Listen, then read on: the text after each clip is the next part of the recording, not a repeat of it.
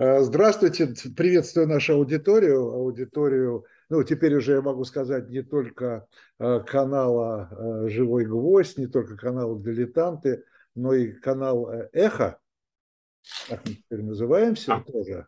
И это программа «Цена победы». Я ее ведущий Виталий Дымарский и хорошо известный постоянной нашей аудитории, нашей программы петербургский историк Дмитрий Прокофьев. Приветствую вас. Здравствуйте, Дмитрий. Здравствуйте. Ну, э, тему нам подсказал сегодняшний день, конечно. Э, я имею в виду мобилизацию. И вот мы с Дмитрием решили обратиться к известному. А их, кстати говоря, опыта мобилизации в нашей стране не так много, да? Э, вот известно, известно две мобилизации известно. Это э, когда было начало Первой мировой войны и 22 июня 1941 года, начало Великой Отечественной войны. Э, ну, давайте поговорим, я думаю, что о 41 годе, который все-таки нам поближе. Итак, 22 э, июня начинается война, как было объявлено, вероломное нападение э, значит, гитлеровской Германии на Советский Союз. И уже 23 июня 1941 года выходит указ о мобилизации. А, один, сразу же первый вопрос насколько в мирное время э, организационно, что ли, да, э, структурно армия, Красная армия мирного времени была готова к такой э, быстрой и такой масштабной мобилизации. Просто для, для тех, кто не знает, сообщу, что за неделю численность Красной армии удвоилась да, было 5,5 миллионов примерно, стало 11. Да, и а, дело в том, что здесь э, это все готовилось заранее. И э, вся, в общем-то, идея э, предвоенной подготовки Красной Армии, это была идея подготовки к мобилизации. А, дело в том, что у Сталина был такой гениальный помощник, маршал Борис Михайлович Шапошников. Человек, который эм, стал автором э, ключевой книги, э, на которой опиралась в огромной степени советская военная теория «Мозг армии». Но он возглавлял, а, возглавлял генштаб, да? Он возглавлял генеральный штаб, да. Между Периодически он занимал разные ключевые должности. Он во время гражданской войны он э, служил в разведке, естественно, в разведке Красной Армии. Потом он занимал различные штабные должности, строевые.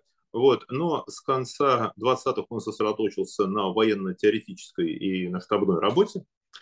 И э, Шапошников сделал очень важные выводы в своей книге «Мозг армии», где очень много уделил внимания э, вопросу предвоенной подготовки и, пред, и вовлечению в войну всего экономического потенциала страны. Да.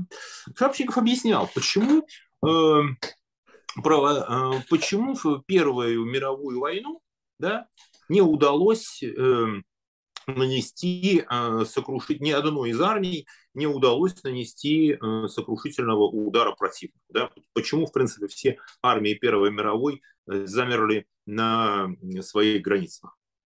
А потому, говорил Шапошников, что мобилизация, которую объявляли перед войной, она служила сигналом для подготовки, для противника, для подготовки боевых действий. Ну, поводом к Первой мировой войне стала мобилизация, объявленная императором Николаем II, э, да, вот пытались объяснить, что это такой необратимый процесс, да, и как только вы начинаете мобилизацию, значит, другая сторона тоже начинает ее делать, и кто кого быстрее. Кстати, а, поэтому... Дмитрий, извините, я вас да. перебью, просто чтобы не, не упустить один важный, мне кажется, момент, э, что Борис Шапошников и офицер царской армии.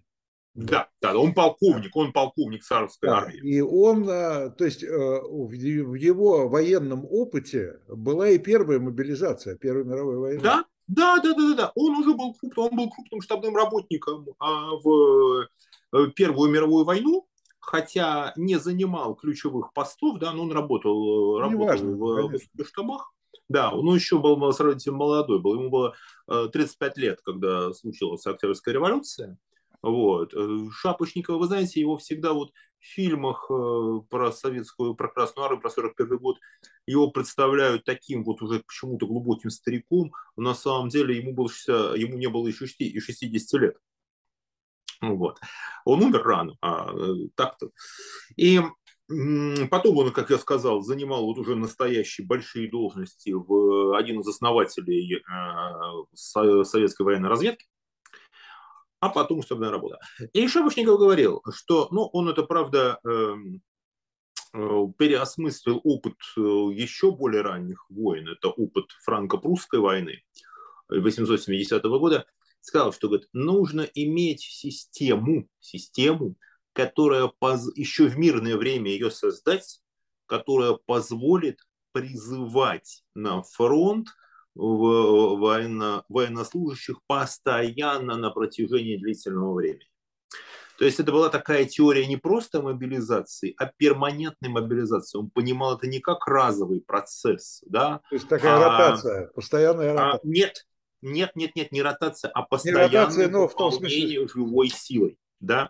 Пополнение. То есть, да, то есть как Шапошников видел эту историю, что должна быть собрана вот такая армия, первый эшелон, это должна быть кадровая, тренированная, натасканная армия, которую нужно собрать у границ, и вот она пойдет в бой в первую очередь. И в первый же день объявления мобилизации сработает система, которая будет э, обеспечивать ей вот постоянный приток э, живой силы. И, в общем, эту систему он и создал и по ней э, система и сработала. То есть а мобилизация Советского Союза, э, она была проведена э, в два этапа. Вот она просто 23-го, заметьте, не 22-го она была объявлена, а 23-го. 23-го, да. Да, это характерно, что не сразу в тот же день, нет, все нормально, никто не торопился, никто 22 июня не видел ничего катастрофического. Ну да, началась война, это потом Сталин скажет, началась война, она развивается катастрофически, а через неделю. А тогда нет ничего, нормально, в понедельник все придут на работу, и уже начнется вот этот вот мобилизационный процесс, который был подготовлен заранее. Заранее уже были приведены на режим военного времени все системы связи, был государственный аппарат, аппарат НКВД, транспорт, э, были подготовлены кадры командного состава и специалистов, но сам вот рост самой армии сдерживался. Она должна была резко наполниться людьми в момент начала боевых действий. Ну, вот так оно и произошло. Так, так и произошло. И надо еще сказать, что несмотря на, вот надо отдать должное, конечно, организации, которую вот, э, была продумана Шапошниковым масштабистами, его сотрудниками, то, что каждый советский резервист, да, ну, а, каждый, громко сказано, большинство советских резервистов, оно имело уже заранее в своих документах, у него было мобилизационное предписание. И у него было написано, что вот объявление мобилизации, он, в какой день он должен прийти. Да. То есть это не обязательно, что 23-го объявили мобилизацию, надо идти на призывной пункт. Нет. Был там день э, плюс один, плюс два, плюс три, человек вот видел, ага, вот в такой-то день я должен прийти на призывной пункт. Это не то, что толпы оказались на призывных пунктах, ни в коем случае. Это был поэтапный процесс для того, чтобы обеспечить э, людей необходимым э, оборудованием, снаряжением и так далее. Да? А, ну да, но там получилось же так, что э, потери были катастрофические, э, и восполнить э, надо было очень быстро. Те... А, слушайте, а вы знаете, здесь, ну, во-первых, конечно, потерь таких никто не ожидал, но э, мобилизационная машина Красной Армии сработала во всех э, во всех э, мемуарах да, вот, генералов, которые э, написывают, описывают 41 год, они все пишут о том, что как только, вот, ну, те, кто встретил войну не на западной границе, вот они как раз большинство мемуаров не оставили, а тех, кто находился в тыловых кругах, потом пошел на фронт. А, у них у всех мемуарах это прослеживается. Сообщили о начале войны, а уже готовы планы по формированию новых э, частей и соединений. Все, все действовали, да. все действовали по плану, да? Там действительно был план э, буквально такой календарный получился. По календарный план. Там, да, да? 23 июня, план. 23 июня первый день мобилизации. Да. За неделю, э, значит, э, мобилизовали 5, там, почти 5,5 миллионов человек. Это вообще угу. надо, было, надо было их формы, всем обеспечить. И мобилизовали. И вся, и вся логистика, значит, была к этому готова. Э, потери огромные. И в июле до, добирают еще из первой волны. Что такое первая волна? Э, это, это, сейчас я вам точно скажу, с 5 по 18 года рождения. Да. 14 и... годов рождения. Э, да. Э, люди, родившиеся с 5 по 18 год включительно. И это была вся первая волна. И, да. по-моему, 10 августа, если я не ошибаюсь, да, и, и конец первой волны, как бы добавка, это вот июль 41 года. Э, это вот опять же э, добрали вот именно этих, э, этого периода, 5-18 годы. Не только. Ну, ну наверное, уже начали брать. А в августе объявили следующую волну. Следующую волну, это еще, по-моему, 4 года брали. Угу. Если я не ошибаюсь. Да, Виталий Иванович, но есть важный момент, который вы упомянули, я вот хотел здесь сказать про годы рождения, да, Э, в Советском Союзе э, была сделана еще очень интересная история еще до войны. Да? Значит, смотрите, э, как вы думаете, со скольки лет призывали в рабочую крестьянскую армию до 1939 года? Там же, ну там 19 лет, по-моему. С 21. А, с 21, да. А с 21. По новому закону 19. До, 39, до 1 сентября 1939 года да, 20... призывали с 21. И причем призывали не всех. Призыв был достаточно выборочный. А с э, 1 сентября 1939 года э, снизили призывной возраст до 18 лет и резко, благодаря этому, резко увеличили а, количество призывников. То есть в армию влили сразу 4 года, 18, кому 18, 19, 20, да, кто только ждал призыва, они все хлынули в армию, а, начиная с э, осени 1939 года. Начиная с осени 1939 года и к лету, к лету 41 Э, они составили вот костяк э, кадровой Красной Армии, э, которая должна была встретить, встретиться с врагом на западных границах и которая, там численность которой превышала уже 5 миллионов человек. То есть вот этот момент уже за счет вот этого э, истории с призывом, да, массовым, э, вот э, был подготовлен вот этот контингент, который должен был составить Э, первый эшелон. Да? Это призывали, вот тогда в армию призвали вот э, в 1939 году э, в армию призвали тех, кому, кто родился в, значит, в 21, 20, 19, да, да начали... А вот кто раньше отслужил, они уже были в резерве, да. И Там были направлены в следующее. Да, но поскольку потери были огромными, то еще добавили начала мобилизацию 1895 до, до, до 5 года, с 1895 по 4 год рождения. Э, то есть э, людей более возрастных. Да, это значит, сколько считайте к 41 году, это им было э, ну, до 45 лет. Да, но здесь надо понимать еще э, сложную такую историю, которая с этим была связана что призывали-то э, призывали-то не всех. Не, ну, во-первых, призывали не всех. Во-первых, э, была так называемая броня, да, или правильно говорить вроде. Была броня. Да. Была бронь от призыва. Да. И было запланировано еще, значит, в войну кого не призвали, да? Mm. Значит, Сталин не тронул рабочих. Сталин не тронул рабочих. Здесь был вопрос в том, чтобы рабочих заводов призывать было невозможно, потому что а, речь-то, а кто будет заниматься производством вооружений? Раз. Призыв затронул в первую очередь э, крестьян, призыв затронул в первую очередь э, колхозы, и призыв затронул э, городскую молодежь. А квалифицированных рабочих с военных заводов, особенно сосредоточенных в центральной части страны, никто призывать не собирался.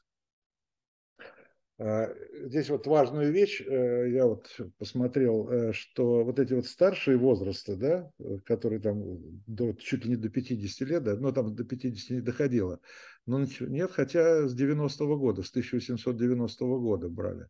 300 тысяч человек взяли с 1890 года рождения по 94 э, Так вот, эти люди использовались не в армии, не, не, не на поле боя, а на строительстве оборонительных сооружений. Да, то есть это типа, типа стройбатов, видимо. Ну, и есть, нет, не стройбаты. Здесь э, во время войны Сталин сформировал 10 саперных армий. Ну да. Это были целые армии, это небывалая история, да, когда э, э, значит, э, они были заняты исключительно вот, э, строительством оборонительных сооружений, были заняты исключительно фортификацией. Вот. Ну, фактически перекопали страну там, от Белого моря до Черного, э, создав действительно непреодолимые оборонительные рубежи и укрепленные районы, взамен тех, которые были потеряны перед эм, были потеряны в начале войны. И тоже во всех и документах, и мемуарах прослеживается вот эта линия колоссальных фортификационных работ, которые развернулись э, во время войны. Да, конечно, там э, эти, к этим укреплениям было строительство этих укреплений, строительство там противотанковых рвов под Москвой, там знаменитого Лужского рубежа, да, оно было, было привлечено огромное количество э, людей гражданского населения, но основную работу вынесли на себе вот эти вот саперные армии. Ну да, а, надо еще, конечно, надо еще вот что сказать обязательно, Дмитрий, это все-таки добровольцы? А, Нет. Нет. Здесь э, сложная была вообще добровольцы в э, Отечественную войну. Э, это очень сложная история. А, и здесь не надо а, и это, а, при, эту историю преувеличивать. Дело в том, что по планам... Тем не менее, тем не менее все-таки э, был, был контингент людей добровольно... Был контингент людей, которые пошли добровольно, да, но надо понимать, что в, значит, добровольческое движение, оно появилось, есть дата есть дата 2 июля 1941 года, через 10 дней после начала войны. Через 10 дней после начала войны, э, когда э, объявляет э, значит, московская партийная организация, объявляют о том, что вот 2 июля создание народного ополчения, да, так называемого постановление о добровольной мобилизации – жителей Москвы и области в народное ополчение. А постановление Государственного комитета обороны о добровольной мобилизации да, трудящихся, сначала с Москвы, да, а оно появилось 4 июля. 4 июля 1941 года. И здесь же пошло уже по всем, э, по всем остальным э, республикам. Это, этим занимались э, партийные, партийные комитеты. А, два вопроса. Вот форми, формирование э, вот этих вот народного ополчения доброволь, добровольческих частей. Да? Здесь же надо понимать, что в э, сталинском государстве каждый знал свое место. И э, не стоял вопрос просто, вот э, стоял вопрос увеличения численности, да, он э, встал уже после огромного пакета. А летом, наоборот, старались, э, чтобы на фронте оказались те, кому нужно оказаться на фронте, а к станкам к, встали те, кому положено было быть, э, кому положено было стать у станков.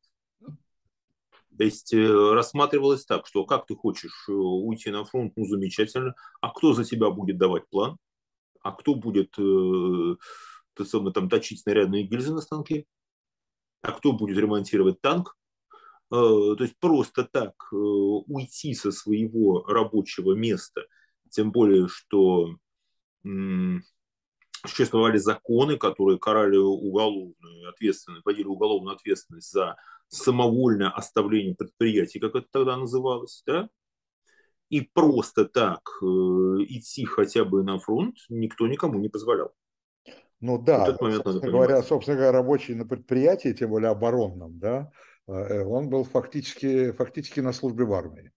По, да, по, это по фактически, да. Но, во всяком случае, да, его положение руководствовалось э, э, законами военного времени. Там, фактически да, да, уставом, уставом таким, да, чуть ли не строевым, да? Не строевым, но достаточно. Понятно, что не строевым, историю, конечно. Да? Да. да. Поэтому здесь еще э, была задача хорошо. Вы э, призвали, я, хорошо, человек пришел добровольцем. Э, вопрос, э, он с чем пойдет на врага? Да? А, значит, если давать ему винтовку, значит, эту винтовку надо где-то взять. Ее надо взять э, или у солдата, у которого есть, э, который там, ну, более молодой, более... Сложная история. Которую не... Да, и, кстати, права, и, кстати, права э, вот, граждан, которые записывались в народное ополчение, да, Э, добровольцем а были достаточно серьезные. Естественно, да, человек увольнялся, но он получал и полный денежный расчет, получал и материальную компенсацию, э, получал э, гарантии там, потом сохранения своего рабочего места. То есть вот, этот, вот эта социальная составляющая, она тоже была отработана. По поводу того, где взять оружие, я почему-то вспомнил рассказ Данила Александровича Гранина Э, у него, по-моему, даже в его книжках есть про войну. Э, его личный опыт, я, он рассказывал, что он же пошел добровольцем, записался. Вот. Он говорит, а, ну, говорит, иди, типа, а чем воевать? ну, не знаем. Э, и, в общем, он встретил, в это время красноармейцы, Красная Армия отступала. И он встретил какого-то красноармейца, фронт чуть ли не в городе проходил, в Ленинграде, да? Э, линия фронта. Вот он, ну, не, не совсем, но, в общем, тем не менее, где-то там на окраине города встретил красноармейца, который ему отдал свою винтовку. Говорит, ну, я, говорит, отвоевал свое все. Угу. Вот. Ну, понимаете, это, опять по же... поводу того, что ополченцы, да, это, это, конечно, понятный порыв, но ополченца тоже надо чем-то обеспечить, чтобы он воевал. Да? Не, mm просто, просто так взял и пошел. Слушайте, понимаете, опять еще раз, э, здесь не было, э, на самом деле не было единого подхода. Ну, например, вот в Ленинграде, вот откуда, мне просто это ближе, да, э, сколько сейчас из Ленинграда мы разговариваем, из Петербурга, да, а была история, что в здесь вот было в Ленинграде сформировано управление Ленинградской армии народного ополчения, оно было сформировано 30 июня оно было до, через неделю после начала войны. Да? И э, здесь э, какой был момент? Значит, предполагалось, что значит, в каждом районе Ленинграда, каждый район Ленинграда должен был дать стрелковую дивизию, там по 10 тысяч человек, вот, а также ряд частей специального назначения. Вот, собрали порядка 100 тысяч человек, смогли призвать, и Сталин выразил Жданову свое недовольство которое зафиксировано было в, зафиксировано и документами. И э, Сталин спросил, а что это здесь за инициатива? А почему вы, что вы собираетесь делать с этим э, народным ополчением, да? А да, какие э, задачи оно будет решать? Нет, ну, слушайте, Зачем? Товарищ Сталин понимал, что это, что это означает оружие в руках у населения. Да, товарищ Сталин понимал, что это, что это будет Конечно. оружие в руках у населения ситуация была неясна. Кстати, его почему еще какой был момент, что значит, решение это эти 27-го, да, а известно, что в течение трех дней, да, там с 27 как раз по 29 Э, июня Сталин не участвовал в руководстве, да, он я после Сталин, того, как... Сталин, да, Сталин считал, что его снесут сейчас, потому что... Ну, он известен, нет, я не думаю, что... Извест, ну, так или иначе фразы... известно, да, что он три, три дня он не принимал, никого извест... не участвовал. С известной фразой, какую страну просрали. Да, сказал, что Ленин оставил на великое пролетарское государство, да, когда он получил известие о том, что Минск взят, Западный фронт разгромлен, и самое, что его потрясло, что с командованием фронта нет связи. Да? И тогда он бросает э, Жукову фразу, вот, кто такой? Это что за начальник генерального штаба, который никого не представляет и никем не командует? Э, ну вот, так что понятно, что мобилизация, это все политики да, понимают, э, такая мобилизация, широкая мобилизация населения, это, конечно, это важно понимать. Это раздача оружия. Ну, не просто раздача оружия. Здесь еще момент, что у э, советской, э, скажем так, э, а, истории вот был у Красной Армии был еще один плюс. А, у него была работающая система а, всеобщего военного обучения. То всего есть, э, да, всего обучения. То есть, который был создан еще до войны и э, который позволял э, людям давать э, определенную военную подготовку. Понятно, это была довольно примитивная военная подготовка. Очень но, тем, но тем не менее. Тем... Но тем не менее. Но тем прыгали, не менее, прыгали, я помню, мере, прыгали с парашютом там и так далее. А, отдельная то, история. Нет. То что, потом, то, что потом ДСАФом стало уже. Да, то, что потом стало ДСАФом, но э, во всяком случае учили стрелять из винтовки учили основам э, там, какого-то там, вза- взаимодействия, вот, больше учили дисциплине, естественно, да, там маршировка, э, вставай, э, вставай, ложись бегом, бегом, кругом, да, огонь, марш, то есть, ну, каким-то простым вещам, но это было лучше, чем ничего, да, по крайней мере, э, представляли. Плюс надо еще понимать, что в Советском Союзе было огромное количество людей с опытом э, Первой мировой войны. То есть вот э, ветеранам э, Первой мировой войны им, им не было еще 50 лет. И это были люди с большим боевым опытом, и которых очень ценили. Да? Есть, э, и причем, которые вот эти вот, э, вот такие вот старики с э, боевым опытом, они действительно, ну, я еще застал фронтовое поколение, да, и вот люди говорили, что вот, вот в частях были у них вот эти, кто, кто прошел еще Первую мировую, кто прошел еще гражданскую, он их вообще невозможно было убить вот они все знали, вот, вот они все знали, как, что и как делается на войне. Убить их было совершенно невозможно, потому что э, эти люди вот были с э, огромным боевым опытом. Ну, надо еще одну вещь, наверное, сказать, что мы по фильмам, по военным, э, мы привыкли к такой картинке, да, вот э, люди, их э, где-то там в военкомате, их призвали, мобилизовали или сами там ополченцы – они, значит, становятся в строем и на фронт. Э, в реальной жизни, конечно, такого не было. Да, чтобы прямо с колес э, людей посылали э, значит, в бой. А, Вы знаете, смотря где. Ну, это в крайних где. случаях, да. Но Нет, это зависело от ситуации, это зависело от ситуации на фронте.